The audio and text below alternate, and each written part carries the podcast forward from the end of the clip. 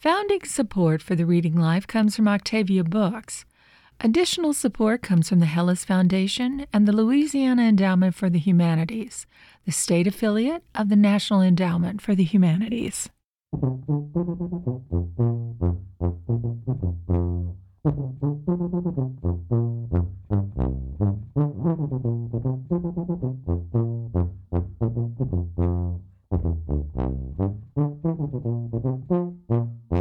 Hello and welcome to the Reading Life, your weekly look at the Louisiana literary scene. I'm Susan Larson. This week we'll be talking with Teresa Tumminello Brader, whose new book is Letting in Air and Light.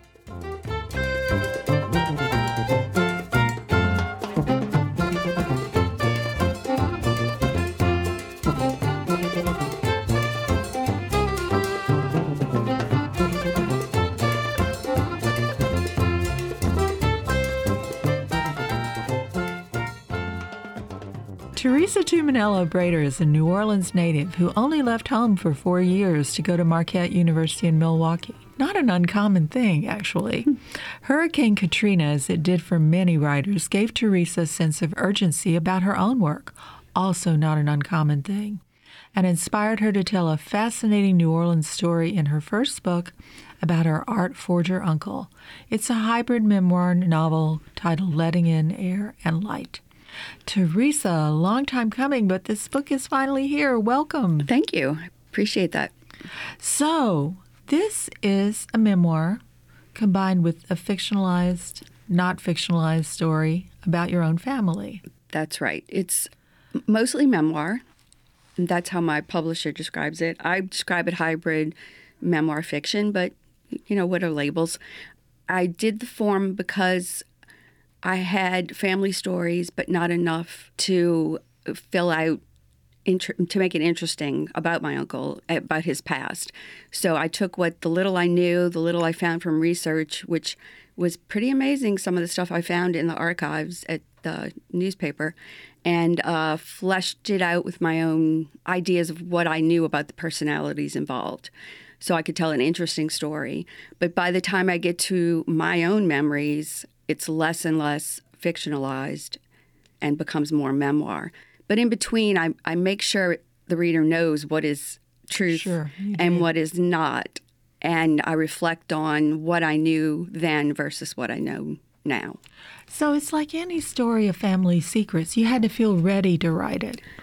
Right. I had first I had to discover the main secret. Well, let's talk about the main secret and, and let's talk about this art forger uncle. Right. So my uncle William Toye is fairly infamous now in the art world. Mm-hmm. If for people who know, he was um, a forger of Clementine Hunter paintings. He apparently, which well, he was arrested in 1974. I would have been 12. I did not know of that arrest until I found out about his second arrest and indictment in 2010 when I was getting on to close to 50 years old. That's a long time, yeah. Yes, and it was uh, kept, amazingly enough, it was kept by my parents, in particular my mom, for all that time. They hid the newspaper from you. That's my guess. I the newspaper was a big deal in our house. I a could tell. I love that. That went right to my heart. and I can only imagine that they had to have hidden hit it from us the day he was arrested, the next day after mm-hmm. he was arrested. And um, I do. I imagine it. I imagine what that's one of the fictional retellings is I imagine what could have happened that day. And I believed it. I do too. so, I mean, there well, you thank go. You. so tell us about William Toye. He was the oldest child of five children. My mother came after him seven years, I believe, after so because of the age difference, I guess I I I knew him as an eccentric uncle, very mm-hmm. eccentric. But I and I knew he had some mental health issues as I got older. My mom shared that bit with us, but um, I just thought of him as this, you know, a, just an unusual person and uh, fascinating, mysterious person to have as a, an uncle. And what did you think he did all that time? Um, he did a lot of different things. As someone told me, he was quite industrious. Um, they were talking about the amount of forgeries he put out. But um, I suppose, yes, I knew he had designed. He was a self-taught architect. He was self-taught with just about everything. Yeah. Um, he even left high school early, and he, I came, I came upon evidence of him taking some, uh, maybe a, a, teaching a course at Loyola, and he had put in there that you know he had graduated from Loyola, but he really hadn't. Right. He had taken some classes, I believe, but he had never graduated. So that was the kind of thing he did. So he did a lot of things. Um, he designed our our house uh, when I was a very young child. Uh, my dad kept the blueprints. He designed my his my dad's parents' house, so he could he he, he was not trained And as the a plans were perfect. Yeah, they were beautiful. I have I have my grand uh, uh, mater- uh, paternal grandparents' blueprints still, and they're gorgeous. I mean, you could hang them up and look as and a painting. He was musically talented too. Sure. Um, I always knew that when when I was a kid and we'd go in the house, there was all these opera records, and even though they were in my grandparents' side of the house, I understood that they were his uh, records. Why they weren't on his side of the shotgun house, I'm not sure. He conducted an orchestra. I don't know that he ever played a musical instrument. I have no evidence of that, but he conducted an orchestra. I saw that. I know that was true. That wasn't made up. Do you think he could play a musical instrument? Um, I imagine. Um, there were no I'd musical love to think of faking conducting. Yeah. I mean, there were no mu- musical instruments in their house, at least not that I know of. There was the record player. Whether he had something on the other side of the house, I have no evidence of that. So I don't know how he became a conductor. He just he put together various groupings of musicians and Right. made up made shows and conducted these shows. Whether that you know beyond that, I don't I don't know. and he made remarkable models too. Yes, and that's a major theme or imagery in my book, and it's also where the title comes from. So he, at a young age, developed and designed sets for the opera, and those were put on stage. My mom had stories about that, about how she was one of the extras, and um, we heard that story a lot growing up. I saw those. I have a vague memory of seeing them. I don't know if I remember or if I was told the story so often that I think I Imagine remember. them, yeah. So I've seen those buildings that he designed, and So talk about that first sentence in the book and how that relates to all those buildings. Oh, so when I was a child, the family story goes that in his workshop he had the opera set models or models of, of any kind of buildings, I'm not sure. And he would have me sit sit on his lap and I poked out the windows and the doors with my finger. And um, that was the family story. For whatever reason, I was told, oh, yeah, that's what you did when you were a toddler. And I felt like I had a special job to do that, to poke out those windows. Now, I didn't realize later, I realized, well, he had them drawn out and I, it was easy to poke them out. You know, he had them uh, knifed out Right. and I could p- just poke them out. But still, he trusted you to do it. Right. So whether know? so I don't I feel like that was his that becomes his only family story that he knows about. I'm the oldest of of uh, numerous siblings, but that I feel like was his only family story and maybe because I was the oldest and he had wandered away with other activities that he didn't have any other family stories or he, he became volatile later and my mom kept us away that's pure speculation on my part. Um, it sounds like something she would have done, though. So I feel like that was the only story he had about his nieces and nephews. Right. So um, it became something that my mom told a lot. And so, um, yeah, and so poking those out not only gave me a metaphor for the overall, an overarching metaphor for the book, but um, it it was a way to get in, literally, to get into Air the story. light, windows. yeah. And it did. I mean, you know, it made me think that for a, a young girl to see that kind of devotion to art and to take part in the process in a way he made possible for you is really kind of a wonderful thing. yes, there is that. I suppose. Yeah, I guess I, I, um I was always interested in art of all kinds, and that likely was one of the entry points, along with his, his my mom's other sister, who who also Talk a little painted. bit about Helen. Helen is my mom's younger sister, uh, the only other girl in the family, and she is also my godmother, and she is well known. I th- I feel Very well known. in the poetry community. I feel like people still know her, even people younger than me. She was also important in in my artistic awakening. Yeah. She she's the one who actually painted and and gave paintings to me as a child. I have a, a Mary Poppins painting that she must have given me for like my second or third birthday, which might have been around the same time as I was poking out windows and doors. So so I'm not sure if you know this was a cumulative thing because the you know I also was given not only the Mary Poppins soundtrack at the same time. I was given the Beatles Hard Days Night uh-huh. soundtrack at the same time. And I believe that was a present from both Uncle Bill and Aunt Oh, Helen wow. together. And that became very formative in my life. My mom took me to see the movie, which I don't remember, but apparently I was very excited about it. So Aunt Helen also she also gave me a painting for my high school graduation. And in between I confiscated her book that had a well, it wasn't her book, it was an anthology, but it had her poem in it and it was given to the family and i was the only one interested in keeping it. So i remember taking it from the family shelf and putting it into my my shelf bookshelf in my room. And in high school i read not just her poems but all of the poems. And uh, i have markings dates on them so so so so she was very formative. But nevertheless, I mean, this is still rock bottom, a difficult story to tell. yes because it involves crime Yeah. It involves mental illness. I never wanted to gloss over anything he did. I know he did a great wrong and great harm to the to both Clementine Hunter and the victims that bought his paintings thinking they were hers. How many forgeries did he create? Do you know? Um, the speculation is that he's there's over 400 and something because two binders were found. It might even be close to 500. Two binders were found that that he had kept of with pictures of what he had, you know, his fakes. So there are plenty probably still out there, and um, there are other forgers apparently of her work, but he was the most prolific. and there's the added specter of race, of course, with all that. Sure.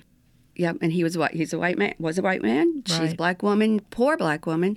And when he started, as far as I can tell, when he was arrested in 1974, from my research, what I could tell is that is when she first became more known outside of Louisiana. Louisiana. She was getting recognition from like L.A. and New York, and some of her work was in shows there. And that's right when he started doing his forgeries.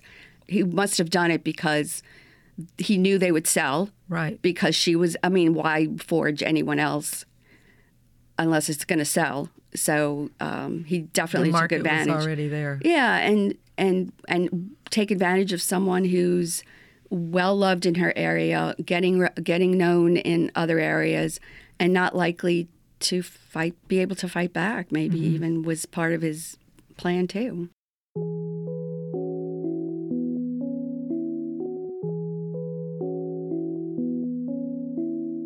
If you're just joining us, my guest is Teresa Tumminello Brader, whose new book is Letting in Air and Light. Now, a lot of people think, well, okay, I think anybody could write a memoir. You know, you just sit down and tap into your brain and start writing. But it's not like that. You have to research your own life, as you were saying, and you found some real surprises. surprises Not necessarily for your own life, but Right, sure. these Sup- lives. Surprises, not all bad ones either. Oh, of course not. Um, just coming across um, something as sweet as um, when my mom and Aunt Helen took swim lessons at Audubon, and their names were listed as these girls or these children are going to be taking swim lessons during the summer. And it's just so funny because they used to like list not only their ages but their addresses Oh, in the newspaper. But then it it becomes another way, and I, it's not like this isn't included in the book because it becomes irrelevant, but it it reminded me that my mom had a serious uh, water phobia. Like she she did not overcome that till she was an adult, and it was why she made sure that we had swim lessons as kids. So all I can think of is well, she was signed up for these lessons, but she mustn't have taken them. her fear of the water had to have Maybe it didn't go well. right. So that could become a whole nother Yeah. story. So it was things like that that I found that maybe I couldn't incorporate, but it added to my memories, my awareness of what my family was like. I do mention my mom having a dreadful fear of uh, the air raid drills in school when I when she was a kid, and I compare that to my fear of, of uh, when we would have fire drills.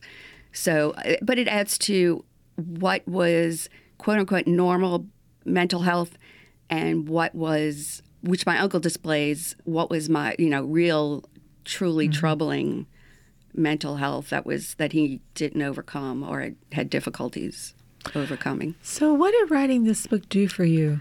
You know, it's moved you tremendously along your writing journey, I think. Um, yeah, it, for, for one thing, I never thought I'd write a memoir. I mean, it was, fiction was my, is my reading since I was a kid. I mean, I know. I know you love a good novel like I do. yes, um, occasional, you know, nonfiction if it read like a novel.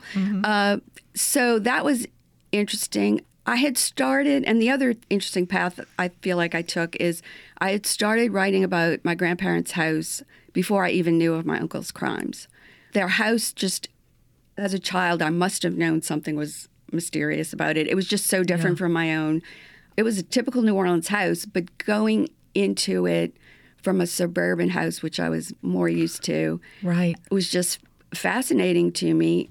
It wasn't as comfortable, and I didn't know what was on the other side of the sh- other the wall into the the side my uncle and his wife lived in. So I started writing about it one day, and I didn't know what I was going to do with that piece of writing. I just wrote it as me as a child in that space. I even thought, I, well, I'm going to fictionalize this one day and use it as I don't know what. So I left it alone. And then when I knew, heard about my uncle, and time had passed, first I was in shock that this was my this was my relative. Then I had to, um, well, then my brothers and I did research into what had been kept from us. Yeah. It was all on the internet, not all, you know. And we were like, how did this not How did we not make our this? way. Wait, so we after we did our research and much time had passed, I'm like, well, should I?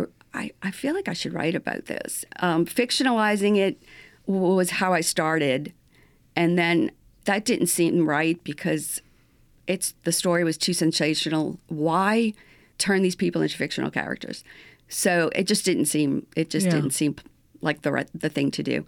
And so then I opened up that piece of writing that was describing my grandparents' houses when I'm a child, and it just seemed like my way in to write to the to writing it as a memoir. So many great memoirs are centered in houses. You know, I think of Sarah Broom's The Yellow House. This is like one of those great New Orleans house books, too, because you can see it. I've had people tell me this is such a New Orleans book. Yeah. And I didn't set out to necessarily write that a New Orleans book, but that's where they lived.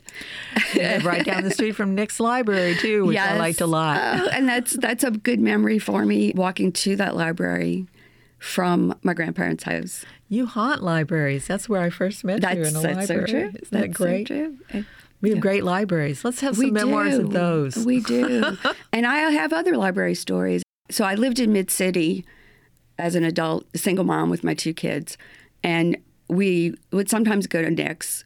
Though I have a memory of more going there by myself than Yeah. going with them because I don't think there's a lot of children in my memory now. Maybe there are, but we would go to the Smith Library because we were right in the middle. That was before Yeah. the Mid City Library was there, way before. And so we would go to Smith. So with I would go with my kids, and that was just one of our things to do, and one of the great things to do. So So many great Yeah. things. Well, we've been talking with Teresa Tumminello Brader, whose new book is Letting in Air and Light. You can meet her Saturday, December 16th at 2 at Blue Cypress Books, or before that, Thursday, November 30th from 7 to 9 at Cavalier House in Denham Springs. Teresa, congratulations. Thank you so Thank much. Thank you so much. I appreciate it all.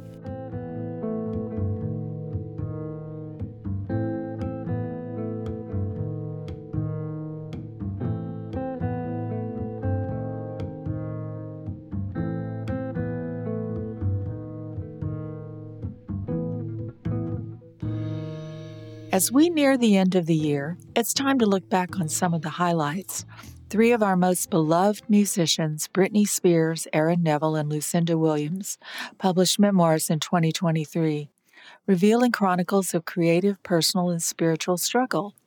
All three tell stories of family life, the difficulties of life on the road, and the toll it takes on a body, the challenges of managing business and artistic sides of music, and the unbridled joy when you get it right. In The Woman in Me, Britney Spears makes her declaration of independence indeed, and readers responded by making this book number one on the New York Times bestseller list. From its opening line, as a little girl, I walked for hours alone in the silent woods behind my house in Louisiana singing songs.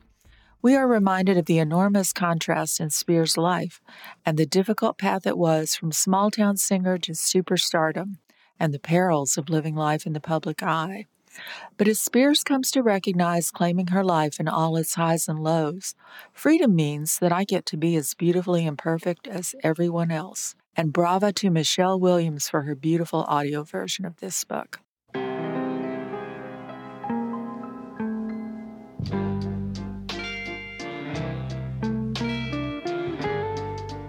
In Tell It Like It Is, Aaron Neville does just that, facing down demons and angels in his long musical career. He credits God, music, and four strong women with saving his life. The four women, his mother Amelia Landry Neville, his sister Athelgra, his first wife Joel Roux, and his wife Sarah Friedman, are rendered with love and care in this memoir. It is also a rich tale of spiritual struggle, and Neville describes his devotion to St. Jude, the patron saint of lost causes. Whenever I was in trouble, Neville writes of his mother, she brought me to St. Anne's Shrine in Treme, where we would both crawl up the stairs on our knees, saying a prayer on each step, until we got to the statue of Jesus at the top. Neville's book is a clear eyed rendering of what it was like to grow up on New Orleans' mean streets, with constant temptation of crime and drugs, and the experience of being harassed by police, some of whom later apologized, and eventually doing his time at Angola. Along with that, readers are treated to a backstage pass at memorable concerts and recording sessions and the joy of the brothers singing together. Aaron Neville is 82 now, Readers will rejoice in the music he's brought us over the years and recognize the cost of that beauty.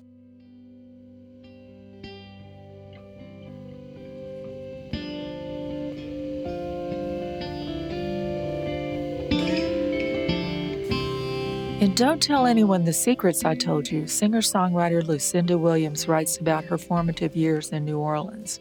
Quoting Neil Young's line about growing up in Canada All my changes are there, the daughter of poet Miller Williams, who taught at Loyola University for a time, Lucinda was uniquely poised to appreciate the music of the city, hanging out with David and Cranston Clements, going to see Jimi Hendrix at Tulane, eating red beans and rice at Buster Holmes, listening to Sweet Emma at Preservation Hall. It's telling that in the New Orleans photos of Lucinda, her smile is wide and easy, especially joyful. But moments of joy are balanced with struggle in this memoir the challenges of growing up in a dysfunctional family with an alcoholic mother, the professional difficulties of gaining control over her career, and finding love. Lucinda Williams offers hard won wisdom for living the good life, beginning with read. You should read Bukowski and Ferlinghetti. Read Sylvia Plath and Anne Sexton. Listen to Coltrane, Nina Simone, Hank Williams, Loretta Lynn. Son House, Robert Johnson, Howlin' Wolf, Lightnin' Hopkins, Miles Davis, Lou Reed, Nick Drake, Bobbie Gentry, George Jones, Jimmy Reed, Odetta, Funkadelic, and Woody Guthrie. And who can argue with that?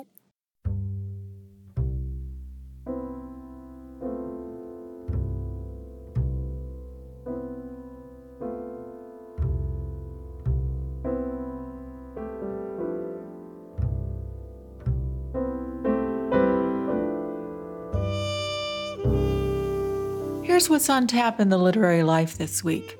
Mary Beth Broussard reads from Ensign's Gumbo Weather, Saturday, December 9th at 11 a.m. at Garden District Bookshop. Jane Golden discusses Ensign's A Woman's Guide to the World of Sailing, the dreams and realities of cruising, crossing, and competitive racing. Saturday, December 9th at 2 at Blue Cypress Books.